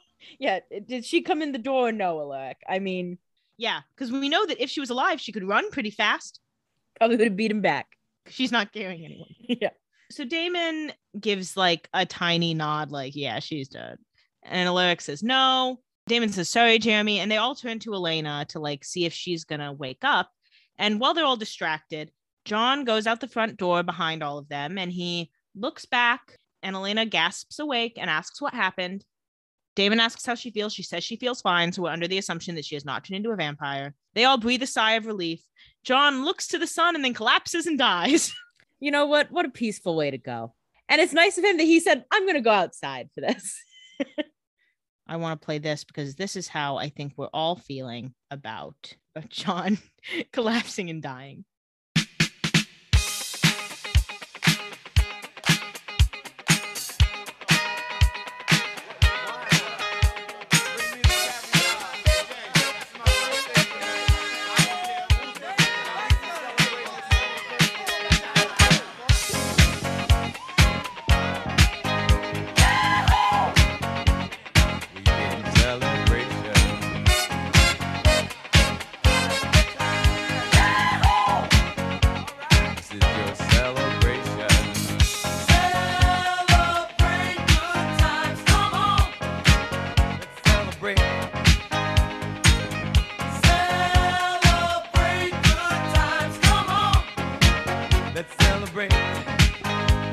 Celebrate good times. Come on.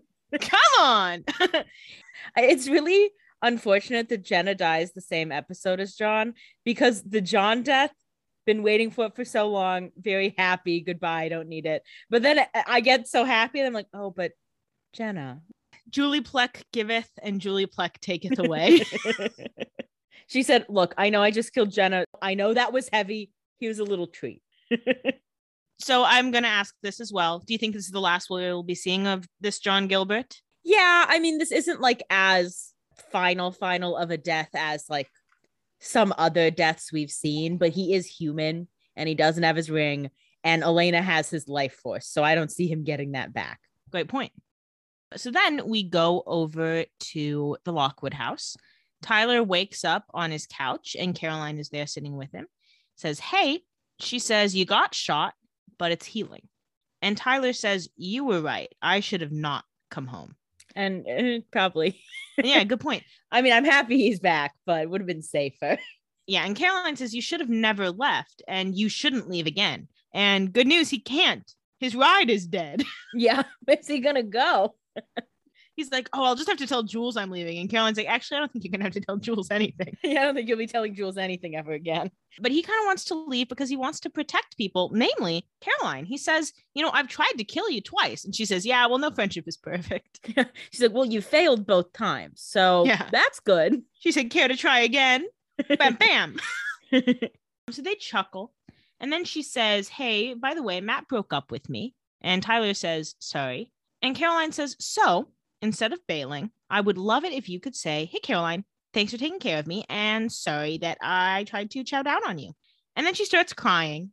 So they cuddle, even though he is full naked under the blanket. Don't think I forgot, Michael Trevino. I know you're naked under there. yeah. he says, Thank you, Caroline, for taking care of me. And she says, You're welcome. And so this is a little hint for you that maybe we're going to see some, I think it's Forwood, Yeah, it's Forwood. Forbes and Lockwood. It's Forwood time, baby. So when do you think we're going to see a Forwood couple officially form? I think you could make the argument that it's already starting. I guess they have already kissed. When do you think we're going to get a renewed commitment kiss? I would say next episode. I know that's getting a little hopeful, but I do think like Next episode is always a good guess. like of all the people that Tyler would want to see when he's back and want to hang out with, it's really just Caroline at this point. No offense to Matt, but he's he's moved down on the totem pole significantly. Yeah. Yeah. Tyler goes up to Matt. And he's like, Hey, your mom in town? Yeah. Oh no, okay, bye. I, I think it's going to be good to hang out with each other, and you know, I think Caroline also is going to need to be there for Elena and everybody in that whole group. But I think Tyler's going to get brought into that fold now. I was going to say, you think Tyler's going to kind of join our core group?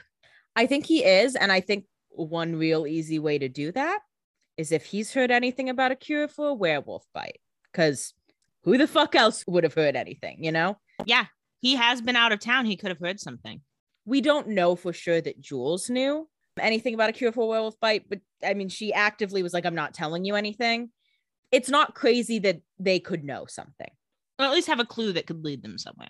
Yeah, or at least have like, you know, we don't know for sure, but there's this person or this thing or this resource that might work. What if it was just Wolfsbane? last time when Rose got bit, we were like, you know, eat some wolfsbane, try it. It might Yeah. not work, but uh, this is the thing. All these people are like, we need to know if it works. We need to know if it works. I'm just eating shit Yeah. at this point. I'm sorry. If it doesn't work, fine. All I did was eat. Elijah would have shown me the elixir. I would have immediately drank it. Yeah, I would have just drank it. Stefan and Damon are debating like how good the elixir is. I said, I already drank it. We're in it now. I'm sorry. I did it. Like, I'm just loading up. I'm bulking. Yeah, I'm stacking up. But uh, so it is potential that Tyler could have heard something. I mean, he's clearly been hanging out with other werewolves as he's been prepping for this second transition, all that. But I do think he's going to be in the fold now because he is so linked to Caroline. So then we go over to the Gilbert house where everyone's prepping for their makeshift funeral for John and Jenna, and they just don't care about Jules. They just left her body in the quarry. J names really had a rough episode. Oh, yeah. Except, Jeremy. Go, Jeremy, babe. Stefan says, Hey, we all set? And Damon says, Yep, there was a lot of room at the Gilbert family plot, and I compelled some grave diggers to uh, dig the graves for us. And Damon says, Hey, how's Elena? And Stefan says, She lost the only parents she had. She is in shock because she not only lost who she thought were her real parents, her adopted parents, she lost her birth mother, her birth father, and her legal guardian, like all in like a month, realistically, less even. Isabel on has all been in like the last month because it's all since the first full moon. Honestly, maybe the last like two weeks. Honestly, within two weeks, easily for those. She had five potential parental figures. Every single one of them is dead. And I'm sorry, almost every single person that dies, Jeremy is connected to. Can we give this poor boy a break? Let me ask you a question. Who do you think's going to be Elena and Jeremy's guardian now? I think Alaric.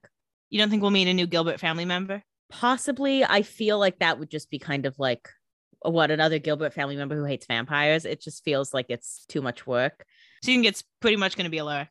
I think it's probably Alaric. Alaric stepped in very early to help Jeremy and has kind of helped be part of this for a long time. Sure.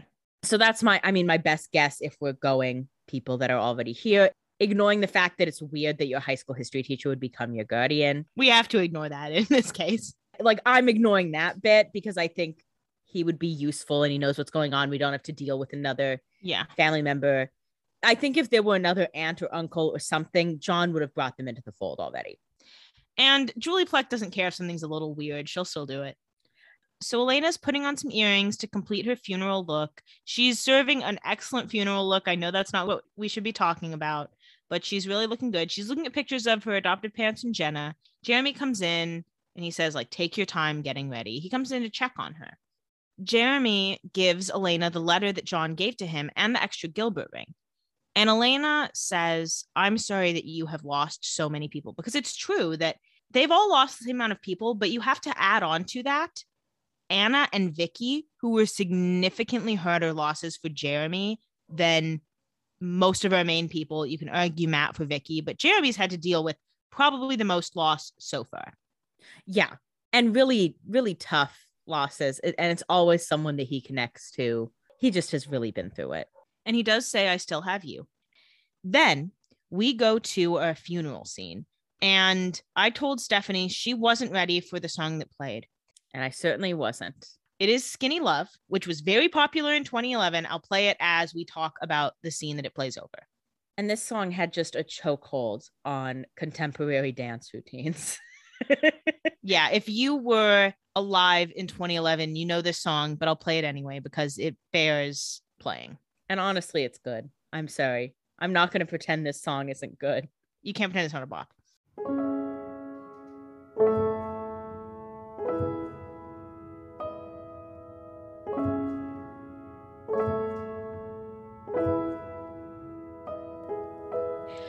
So Jeremy leaves Elena to read the letter, and she does, sitting in her little window seat. And John says, It is no easy task being an ordinary parent to an extraordinary child. I failed in that task, and because of my prejudices, I failed you. And as we hear the voiceover of this letter and we hear the beautiful sounds of Skinny Love, we go over to the graveyard where everyone is arriving for a makeshift funeral. Yeah, they're all walking in. Everyone's in funeral garb. They've got red roses. Yeah, all the girls in tight mini dresses, which I'm obsessed with. It's a teen drama funeral. It's, it's sexy black dress time. I'm sorry. This will not be our last funeral like this. We'll see many funeral looks over the years. I have no doubt. John says, I'm haunted how things might have played out differently if I'd been more willing to hear your side of things. Elena puts roses on the graves of John and Jenna. And John says, For me, it's the end. For you, it's a chance to grow old and someday do better with your own child. It's for that child I give you my ring. That line did break me though. The oh, yeah. it's your chance to grow old and someday do better than I did. yeah. I hate John, but he he popped off with that one. yeah, he really served on this letter. Say what you will. Do you think this ring is going to just wait for a child? Do you think it's going to go to someone else in the fold? Alaric and Elena will be switching off this ring for a while. There's two rings and three people who need it at this point. Exactly. And then while she's here, she also goes on to lay roses on the graves of Miranda and Grayson, her adoptive parents. And he says, I don't ask for your forgiveness or your forget. I ask only that you believe this. Elena cries. Everyone watches. She makes lingering eye contact with Damon. And he says, Whether you are now reading this as a human or as a vampire, I love you all the same, as I've always loved you and always will. John. Beautiful letter. He really went off, despite the fact that we just celebrated his death not 10 minutes ago. I was crying so hard because it was just like I mean, it had to happen this way because of how it was going, but it didn't need to happen this way. And for Jenna to get dragged into it, and for Elena to have to like go through all this this journey of her mortality, and then that wasn't even an issue, but then Jenna's mortality, and to know that like no one could do anything about this, and this was actually a good outcome Yeah. in spite of all of it. Elena and Alaric definitely feel some responsibility. Like if they had let Jenna know beforehand, if they had let her in earlier, is there any way they could have prevented this? yeah, is there any way she could have known not to do this or could have just protected her more or could have done something because they're the ones who are so connected to her and Jeremy. And then Alaric puts a rose on Jenna's grave. Everyone cries. It's very sad.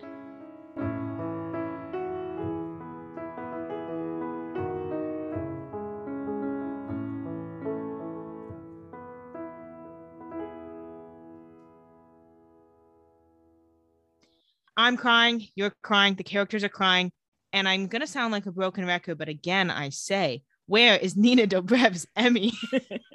This is her star turn.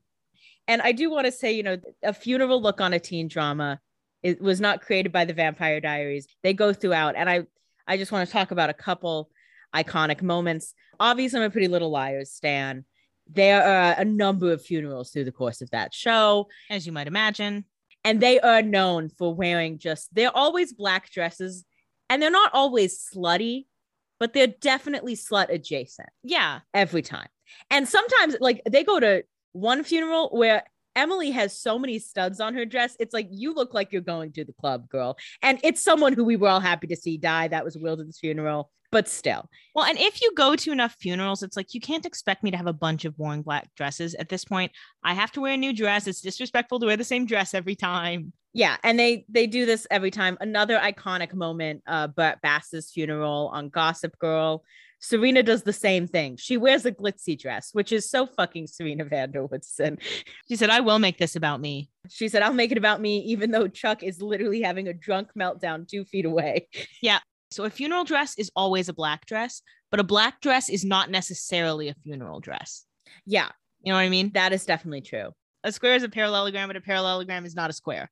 It really depends on where you are. And there's always, over the course of teen drama, you get too many funerals, whether it's purposeful or not. Sometimes it is just not a funeral look, but it is being worn at a funeral or just something crazy. There's one Pretty Little Liars funeral where Spencer has a full on like fascinator with the net. And it's like, girl, read the fucking room. Like now's not the time. This isn't about you.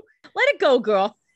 So then they wrap up the funeral. Damon is standing alone at the edge of the graveyard, just looking out at the horizon. And Stefan says, Hey, you know, we're going to head back to the house. And Damon says, You know, I would rather skip the coffee and tea cakes. Would you? That's the best part of a funeral. Uh, What else do you have to do today? Cry that you might die soon? Yeah. Whatever. At least eat. What do you have to do? Die? Yeah. well, and in this scene, he's playing with his daylight ring. So you have to imagine that Damon, on some level, is like, Should I just like kill myself now? Get it done. We're already at the funeral. Everyone's already in black. He saw how this went for Rose. It is not a good death. It is not fast and it is not fun. And I think he also knows he doesn't want to make anyone stake him. Yeah. I mean, he had to stake Rose and he hated it. And then everyone was like, hey, you're feeling really bad. And he was like, stop saying that to me. And now he has to do that to someone essentially. Stefan's not going to be able to go through with it. He basically said that to Elijah. Yeah, at this point, I mean, it- it's got to be Alaric, probably. Yeah. David's like, man, I wish John was still alive. He would do it. Yeah. John's up in heaven, like, man. I finally have my chance. Jenna had just gotten to heaven and John walked in. She's like, oh, what the fuck? He's like, I can't get the fuck away from you. So Stefan says, listen, Damon, she needs us right now, all of us. And Damon says, okay, well, then what's the plan? The curse is broken. So, like, how do we go about killing an all powerful werewolf vampire hybrid and his two faced brother? And Stefan says, I really don't know. And I know it's not the point. I don't think it's fair to call Elijah Two Faced. Like, I think Elijah just got caught up in caring for other parts of his family, and it's unfortunate it didn't work out for you guys. But don't take this out on Elijah. Yeah, don't call Elijah two faced just because he has like human emotion. He got a better offer. Yeah, he did get a better offer. You weren't offering him anything. The only person offering Elijah anything was Elena. I'm not the one to be like defending Elijah back and forth, but I just think this was a little unfair. Rub me the wrong way. And you know what? Elijah could just as easily call you two faced. Yeah. You killed the Mertens. You killed him twice. I feel the need to defend Elijah for a quick second there. Thank you. I think that's nice of you. I think Elijah would be thankful. I, I think Elijah would say I'm very honorable. yes, I think you would. And you would say, thank you. You beg, I'll tell you what's honorable. Get a haircut. Damon says, Well, we're going to need to get an idea for a plan fast. And Stefan says, like, okay, well, I'm not letting Elena lose anybody else. And Damon says, Well, don't make any promises. And Stefan's like, What the fuck are you saying? And Damon says, Tyler Lockwood bit me. And he shows the bite off just to prove he's not being dramatic or lying. Yeah. And it definitely has gotten worse. yeah, it's gotten bigger for sure. And Damon says, It's really more of a nip, but there it is. And Stefan is certainly concerned, but Stefan says, Look, we'll find something, a cure. And Damon says, Yeah, there's no cure. And Stefan says, Look, we kept Elena human. We found a way when there was no way. So we will do it again. We'll do this. Confidence. What else are you going to say right now? He clearly is thinking he's going to die. You have to at least try to make that not happen. And Stefan wants to be able to like have a win for Elena because obviously they kind of lost today. Yeah. much as he has his own issues with Damon being in love with Elena, he knows losing Damon would be really bad for Elena. And Stefan doesn't want to lose Damon either. He he's not quite saying that. Whatever. He can't quite get there. He still has his little brotherly rivalry, whatever. But he doesn't want to lose Damon either. Damon says, you know, do one thing for me. Keep this from Elena. The last thing she needs is another grave to mourn. Buddy, she's going to mourn it whether she learns about it today or learns about it in two days when you're dead. Yeah, I get wanting to keep this from her because I think he knows that if she knew, she would find a way to fight for this. And then if it doesn't work, she'll just feel worse, you know? Yeah. But also, like, it would also feel horrible to just be like, oh, yeah, Damon died today. What? How? Yeah, like, when did that happen, you know? And they're finding a cure for this. Not to be this person, but Damon and Elena haven't kissed yet, so he won't be dying. That's all I have to say. So then Damon walks into the sunset. Stefan looks ready to cry, and that's the end of the episode. We have one episode left of season two. The season finale is next week. So I have to ask, what do you think is in store for the season finale now that the sacrifice is over and completed? Will we see more death? Will we find a cure for a werewolf bite? I mean, I went in knowing that the end of season two was a heavy death time. And it seems like this was really what people were referring to. I think next episode is going to be more about finding a cure for this werewolf bite, but there has to be some way to keep the stakes high as a finale because this really had finale energy. And so I Mhm. think it's a combination of finding the werewolf bite cure, but like Klaus and Elijah aren't gone. You think we're going to see Klaus and Elijah next episode? See some of the aftermath of that? I'm not 100% sure because, in theory, Klaus should be bringing Elijah right to the bodies. And I doubt they're in Mystic Falls. But wouldn't it be funny if they were? they were just in the tomb with the other vampires. So they all got up and left like forever ago. I'm not convinced Elijah's going to be alive much longer. Because frankly, if this was a lie by Klaus, Elijah has blown his wad. He's not killing Klaus anymore. This was his chance. He lost it. But Klaus can kill Elijah. I just think it's a little it's a little precarious for him. hmm Definitely. Elijah reconsidered his alliance, and it might be the wrong alliance. And I think Elijah is in the place of like, I want to see where my family is. And if his family is truly gone and he couldn't kill Klaus, I think he knows what that means for him.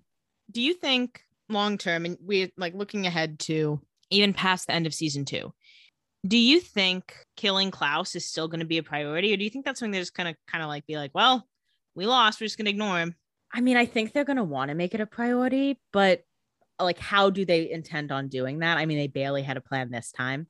yeah So I just think like it's going to be one of those things like we could fight this or we could just, you know, try to figure out a way to kind of coexist. Because if he has some use for Stefan, maybe that's realistic. But I do feel like him trying to build his like little master race is going to be its own kind of version of a villain storyline, you know? Mhm. Because it's it's giving eugenics. yeah here's my question also we know that elijah knew the plan was to bring elena back to life in some way do you think that's a plan klaus is aware of or do you think klaus expects elena to now be dead for good Oh, I think Klaus expects Elena to be dead because I think he probably thought they were thinking about it, but I don't think that he thought they found a way to do it. Yeah. Um, I don't think he's thinking that's an issue. I think if Elena were dead, he should be more concerned because people would be pissed. But he- I think he's kind of like, I'm good to go now. Yeah. Here's my other question. Now, knowing we had a little bit of a scare about turning Elena into a vampire, we had a quick transition and then quick death. I guess two headed question Who do you think is going to be our next vampire? And B, does this at all change your timeline for when you think Elena will turn into a vampire because you're convinced she will turn into a vampire at some point? Yeah, I'm convinced she will at some point. I don't know what my previous guess was for her. Neither do I. And keeping in mind for our audience, there are eight total seasons. This is the end of season two. I'm going to guess not sooner than season five. Okay. I think I previously probably said around season four. I think we've got a whole nother season on that because we very actively are seeing her say, like, no, I don't want this. So you know that if she turns, it's going to be like literally last resort. Either last resort or she'll choose to for whatever reason. Like she could decide, That's true. She'll just change her mind. she could decide that whoever she's in love with, you know, Who's to say who? is worth spending eternity with and she's capable of doing it for whatever reason. I think she, you know, has seen transitions go bad and is not sure she wants to do that yet. She has all these other options, but I do think it's going to get to a point where either it's last resort or she's like, you know what? It's worth turning. And so do you think we're going to have another transition before that? Or do you think do you think most of our main characters are pretty much gonna stay where they are now, human werewolf? Yeah, I don't see a huge push for any of these people to turn. I didn't see a push for Jenna to turn though. So, you know, So who knows? say what you will. But you know, I very early in the show said Jeremy was going to turn, and I don't really think that anymore. I think he would be literally a last resort turn. Yeah. I don't really see that happening for Alaric. I don't really think. I mean, if Matt turns, it's on accident. Yeah. no one's doing that for him, and he wouldn't want them to. So mm-hmm. I don't see anyone in the clear horizon for that. But that's not to say that's impossible. Sure. Final question. Where do you think this leaves Katherine? Because she's still technically trapped at Alaric's apartment, aka Klaus HQ, but she's on Vervain, so she's kind of awaiting a chance to run away. How do you think that's going to work out for her? I think it kind of depends how this Klaus Elijah storyline goes because she needs either a way out without Klaus knowing, or Klaus would have to let her go. Because I think Klaus is still pissed at her, although he might get over it if he's really broken this curse. Although I'm just going to throw this out, uh, we did not see him transition to a wolf, That's a great point. We actually don't know. and you know he felt the power, quote unquote. It's called placebo effect. Um, so I just am not 100% convinced how that storyline is going either. We haven't seen proof that the curse is totally broken. he's not transitioned to our knowledge. So I'm just saying that. So I think either Klaus would have to like let her go because he's like, actually, now that I can build my master race, I really don't care that much about you anymore. Hmm You know, all's well that ends well. I turned eventually. I wish it had been earlier, but you know, here we are. Or he's just going to keep her trapped, but she'll get out of that somehow. Uh, one thing about Katherine, like I said, she is slippery slidey. Yeah. She'll find a way out of this in, in He- some way or another. I don't know how she's going to do that. I don't know what her plan is after that because you would think she'd want to leave Mystic Falls. Like she's gotten what she's gotten here, Except for a kiss from Stefan. except for a kiss from Stefan. But she can get that anytime down the line. But she can figure that out, you know? Klaus probably should have killed her in the sacrifice. That would have been just quick, easy for him. Would have been quick, easy for him. But that's the thing, too, is since she didn't get killed in the sacrifice, and also now since I know that was the original plan, she's got to have something up her sleeve storyline wise because why else keep her alive, you know? Yeah. not that Jenna was really pushing the storyline forward either in, in any conceivable way. I mean, she was helping, she was part of it, but But she was a secondary character. yeah. And Katherine is a secondary character, but like not as secondary. I think she's got a role to play. I don't know what that is yet, but she's she's here. She's gonna be here for a while, I think. So that's it for this week. As always, if you are enjoying the Vampire Diaries and Doppelgangers, please tell your friends about them and leave us a five star rating and review on Apple Podcasts. And follow us on Instagram at Doppelgangers Podcast. We will see you next week. But for now, goodbye, brother. Goodbye, brother.